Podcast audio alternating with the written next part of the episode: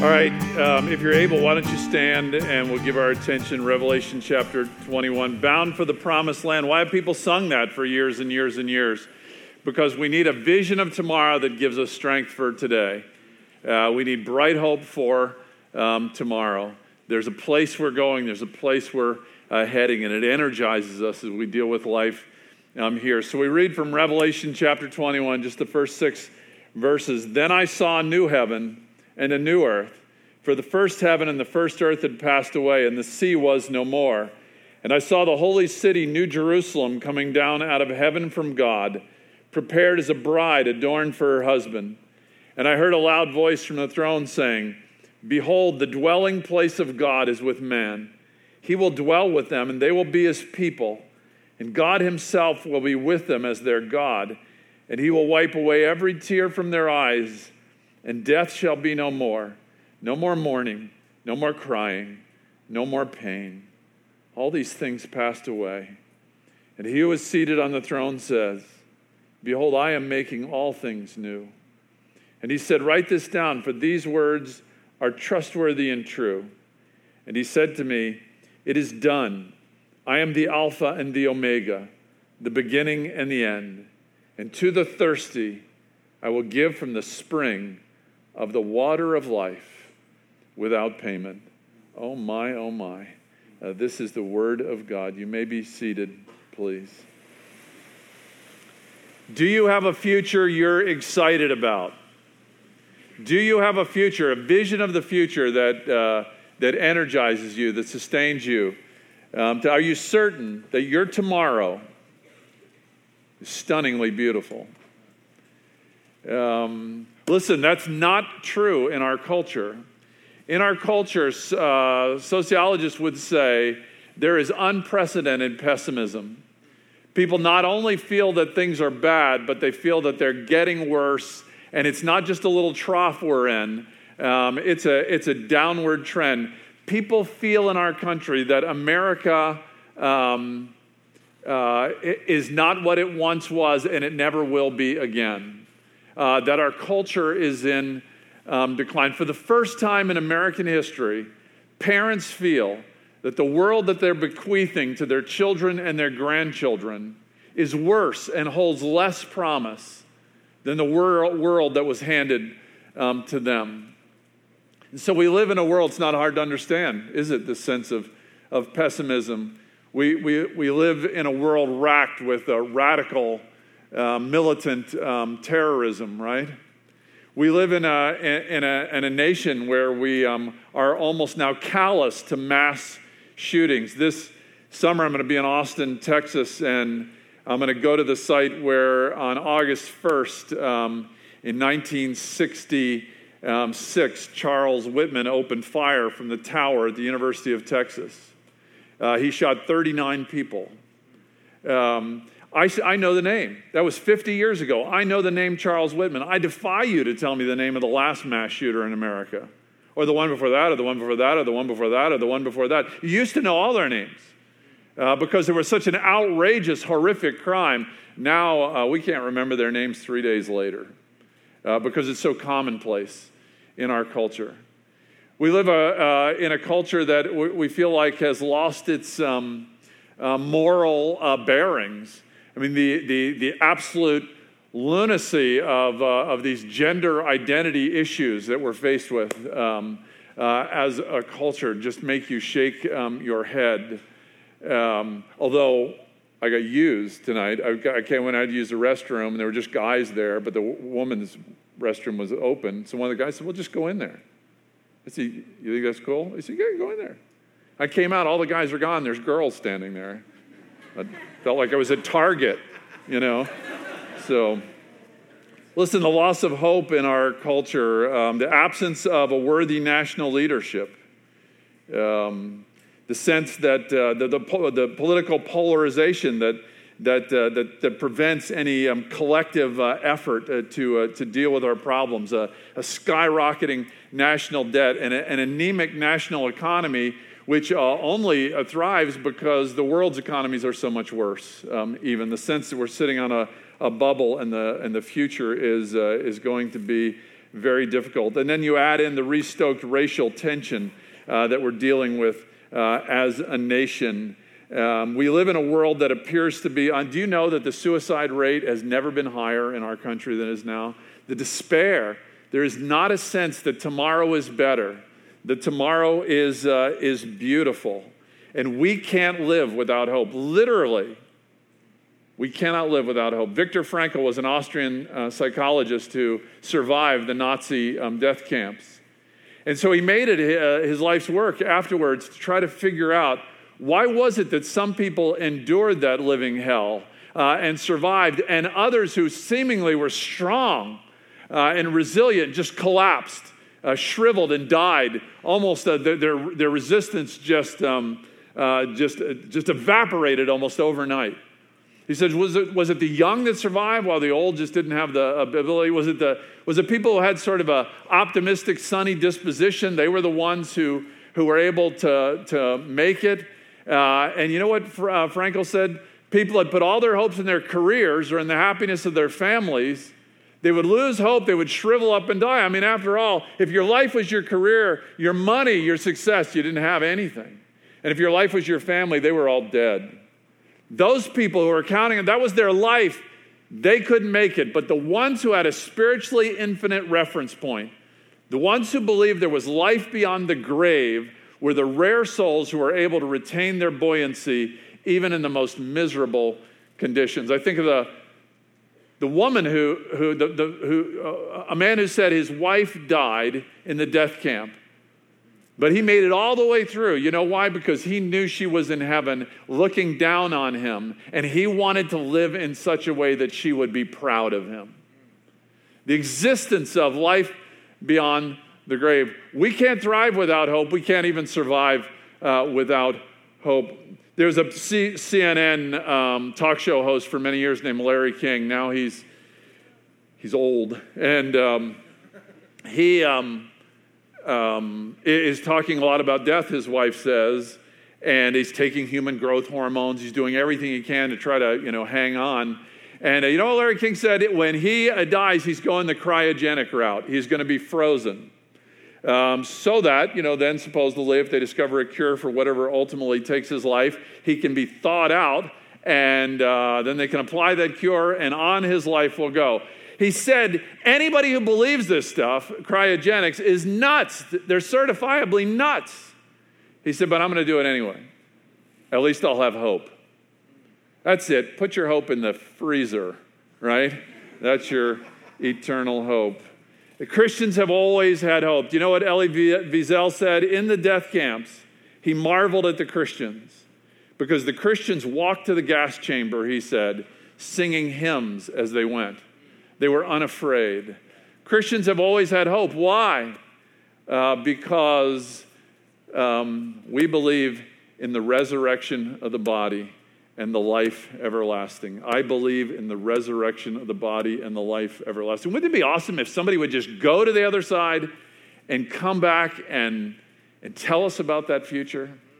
I mean, I'm not talking about Todd Burpo and uh, heaven is real. I mean, if you want to make a million bucks, just write a book about dying and going to heaven and coming back. They'll make movies. They'll make the Todd Burpo Study Bible, you know. And uh, uh now, what if what if somebody really went there, came back, and uh, gave us a picture. Well, here we have it. It's in Revelation chapter 21. Here's a picture. You want a picture of what it is?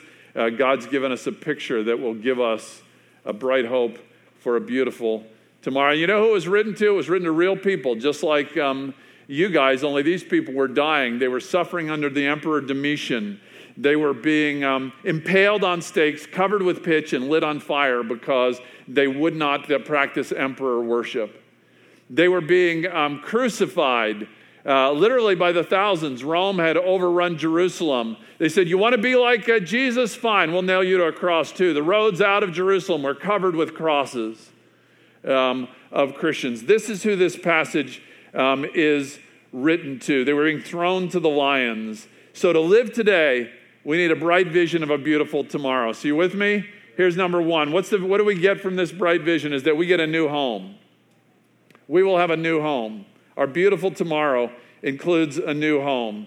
The Apostle John writes, I saw a new heaven and a new earth. Now, here's the big surprise in this passage. If you ask almost any churchgoer, um, where is your ultimate home? What will they say? When I die, I will go to heaven. But we read in Revelation chapter 21 that that's not the case. Our ultimate destination is what? It's the earth. We will live forever on the earth. Because what we read in Revelation chapter 21 is not Christians exiting to go uh, to heaven, but heaven coming down to the earth so that there's no distinction any longer. There's no separation between heaven and earth. There's a new heaven uh, and a new earth. It's new. Everything is made new. Behold, I make all things um, new. The resurrection of the body of Jesus. Notice when the resurrection of Jesus doesn't just mean he was dead and now he's alive, it means his body was lifeless. And now his body is resurrected because our God loves the physical. He made the world. He doesn't intend to just give us eternal souls, but eternal bodies. He, uh, that's why Christians think that eating is good, and tobacco in its right place is good, and the fruit of the vine is good, and sex is good, because God made these things, the physical world, and they're beautiful and they're good. And so God intends a complete and comprehensive restoration. Notice in this passage it says, and the sea was no more. You're like, shoot, that's like my favorite part. You know, going to summer conference, going to the beach, I mean, lobster rolls, you know, stone crab claws. What? The sea is no uh, more. Um, well, to the in, the Israelite mindset, remember they were they weren't uh, they were land people. Uh, they didn't want anything to do with water any more than the, the Sea of Galilee. They didn't like the Mediterranean Sea. Those were the Phoenicians. Those were other. Uh, the Mediterranean Sea was a cauldron of, of wild, a tempest, and to them, that's where the evil um, dwelled in the, in the sea. So, this is the equivalent of telling your kid, if you're describing to your little child about what the, the eternal home would be like, you'd say, you know, when we get to the new heavens and the new earth, under your bed there will be what? There will be no monsters under your bed. So, there, there'll be no sea, there'll be nothing that is not completely under the rule and reign of, uh, of God. You with me? You following? Uh, this is God is the ultimate um, fixer upper. Thank you. Yes, JoJo and Chip will be in the new heavens and the new earth. Take a deep breath. It's okay. Um, our future is not riding on fluffy clouds with little uh, cherubic, corpulent angels and older sage like, slow moving angels like Gandalf, all bathed in sleep inducing harp music our future home is on earth, and there will be manatees and ospreys and redfish and scallops. Uh, and we will work and we will run and we will dance and we will kiss. And we'll eat um, corn on the cob and garlic bread and we'll drink Argentinian Malbec and cafe con leche. Hallelujah. Uh, and there will be no sex trafficking and there'll be no strip clubs and there'll be no airport bombings.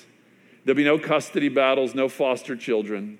There'll be no hate and no arguing and, and, and, and, and no nutcases going into churches in Charleston, South Carolina, and wreaking havoc there, and no hunger, and there'll be no elections.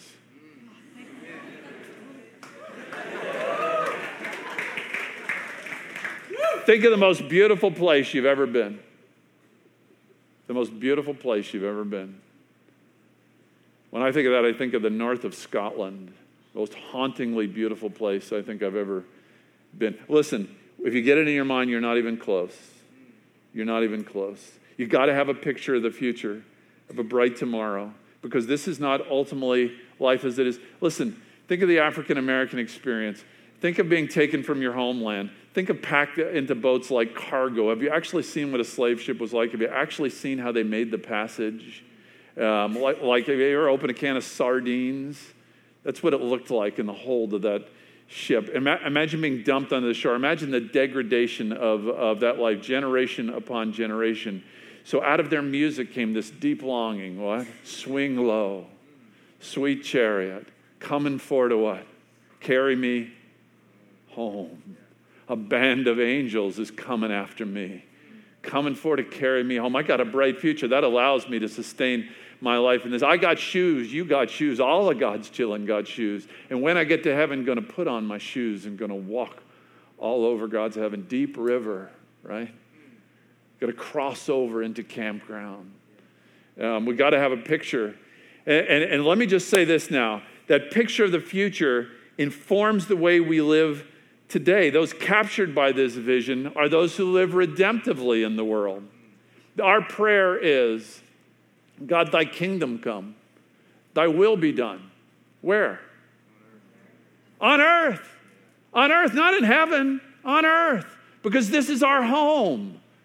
This is our home forever. God, come and make it new. That's why Jennifer and Stephen Lamanda in our church, they were just converted a couple years ago. When I interviewed them to join the church, I asked Stephen, um, Tell me about your family growing up. He said, I was raised, I come from the state. That's what he said. I come from the state. I said, What? He said, I come from the state. I said, What does that mean? He said, I didn't have a family. I said, You mean you were raised in an orphanage? He said, Well, not really. I ran away. He went from foster home to foster home to foster home. When he's 10 or 11 years old, he ran away. And uh, he lived uh, on park benches and steam grates and, and riding mass transit. And then, after a year of using false names, a friend of his told him, You don't have to hide. Nobody's looking for you. He raised himself. He never had a family. He never had a birthday party. He never had, uh, he never had a mom. He never had a dad. I mean, never, I took him to a football game this year. I didn't have any idea what's going on. Never played on a sports team, never been to any athletic. I mean, he and his wife have three children of their own. They have seven foster children. Because the mantra of their life is on earth as it is in heaven, and in heaven, no kid goes through what he went through as a child. In heaven and, and the new heavens and the new earth, every child has a place to lay their head at night that's safe and warm and they're well fed. And they're not wasting their time waiting for that right now. You got it? My daughter and son in law moved into the worst neighborhood in Orlando. It's called Parramore Avenue. Three doors down from the church there, starting in the storefront, um, four people got shot uh, about two months ago. Three blocks away from where they live, six people got shot about three weeks ago. Um, the other day, my daughter Kristen had to call her husband in from outside. He's grilling us and said, Eric, would you please come in? There's too much gunfire out there. It's the worst gang, drug, blighted uh, uh, neighborhood. Why would anybody move there? Thy kingdom come. Thy will be done on earth as it is in heaven, because they know that one day they'll walk Parramore Avenue and it will be the most beautiful spot. It will be the Garden of Eden again. That's the vision. You got it? So, um, there it is. A beautiful tomorrow is a new home. And we'll finish with this. Going to cut this uh, short, get you to dinner because that is part of the beautiful today. Um, a, a, beautiful tomorrow is, uh, is a, uh, a new love. The beautiful tomorrow is not just a new home, but it's somebody to share it with. It's a new love. The Bible's a love story. The problem is in the opening chapters, we, we screw up the story. We divorce our first love. We divorce the God who made us. We go on our own way, and, and it's created a tremendous emptiness, a tremendous thirst, a tremendous longing so that there is indeed a God shaped vacuum, a, a, horrendous hole in every soul. And we try to fill that uh, emptiness, don't we? Desperately uh, try to fill that thirst. Think of what we do to try. We try to fill that thirst with money uh, in our culture, stuff. If they could only have enough stuff. You know, I might ask, how do you think that's working out for us? Think of the Powerball. Remember that this last year? The Powerball thing went to almost a billion dollars. Now, if they're giving away prizes of a billion, how much, how many, how much money have they actually collected? The desperate people that would, that would give the government a billion dollars, a billion and a half, two billion dollars. I don't know what they contributed, all for the chance.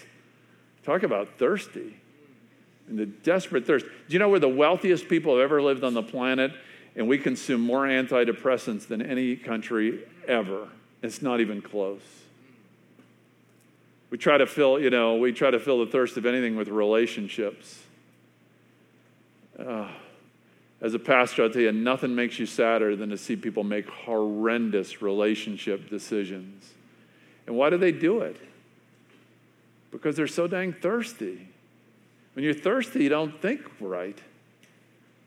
It's like they say, don't go grocery shopping when you're hungry, right? You ever go grocery shopping when you're hungry? you know, it's just you and another person living together, and you come home with $300 worth of groceries, and it's all like ding dongs, and, and, you know, you just go, you sweep the aisle right down into your cart. You get Doritos, you get Cheetos, you get Fritos. If it ends with an O, you get it. And, uh, um, you, you get ice cream and cartons of ice cream, and you, you, get Dorito ice cream. I don't know, it's a new flavor. I got to try it. Um, you make horrible decisions because you're so hungry. So people, let's tell you, you can't make good, you cannot make good relational decisions if you are desperately thirsty. You will, you'll only create more thirst in your life than you had um, before.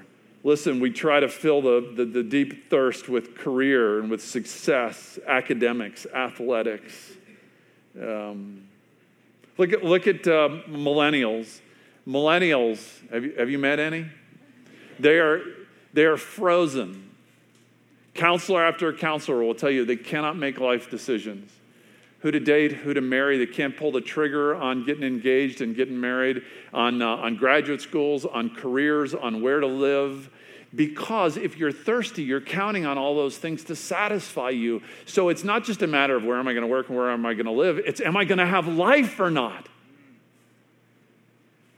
And so you're frozen.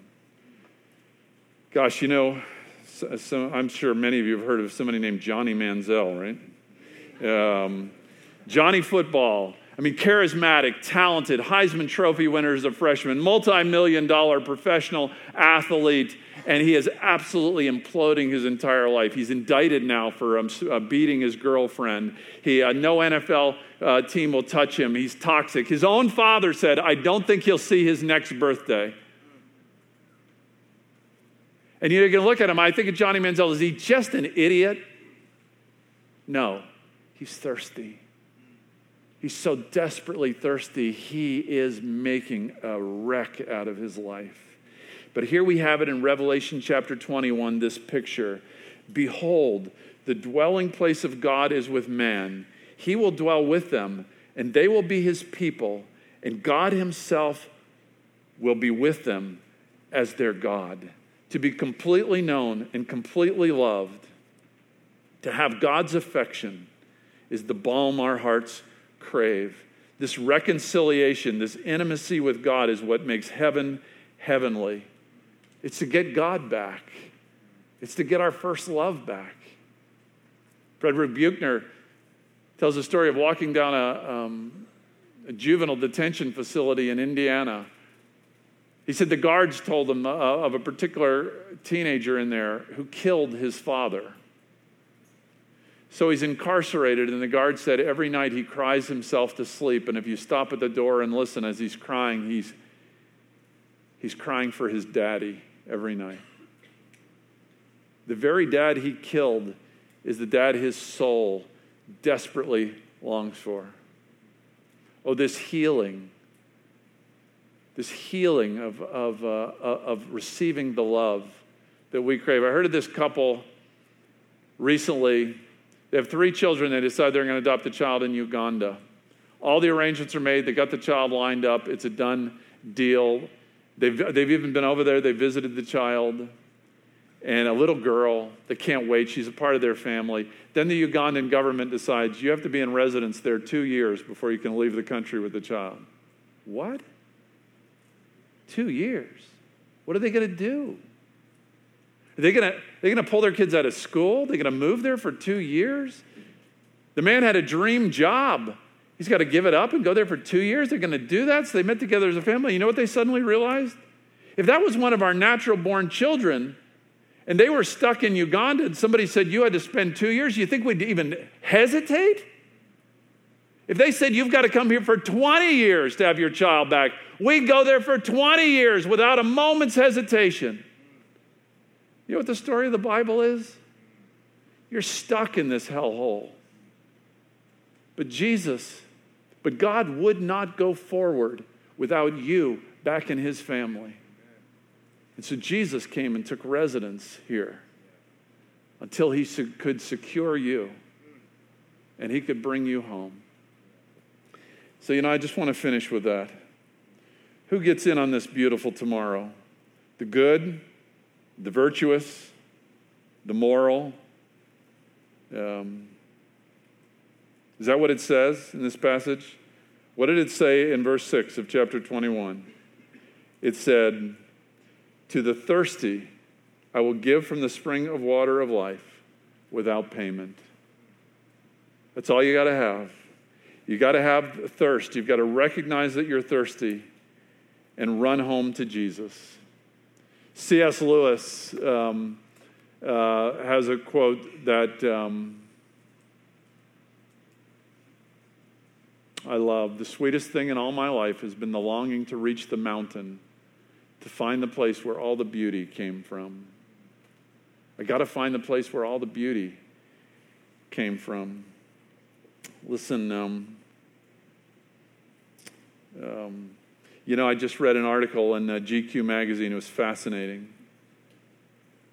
A woman, uh, Jewish reporter, atheist reporter, um, embedded herself in the Hillsong Church in New York City because it's making such a splash in New York City that, uh, that, that, that, they wanted to know what, what, what's the deal with this church? Why are so many cynical, hardened New Yorkers going to Hillsong?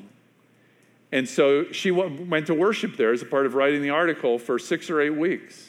And she met with the pastor and she met with people who are there and she got all that information. And then she um, wrote um, uh, the article, and then the article was you know, submitted to print. And so the day came in which it was a Sunday, and for the first time in two months, she wasn't going to church. She's Jewish, she's atheist, she didn't go to church, so that job's over. She was sitting at her kitchen sink. This is what it said I went to soccer games with my children that Sunday. I ordered a pizza. I was cleaning the kitchen at the end of the day. I was putting dinner plates in the dishwasher. And as I did, I hummed the church's music to myself. And then I straightened up suddenly and I looked out the window into the dark nothing. And I realized I missed it very much. I just want to say a word before we go to dinner tonight.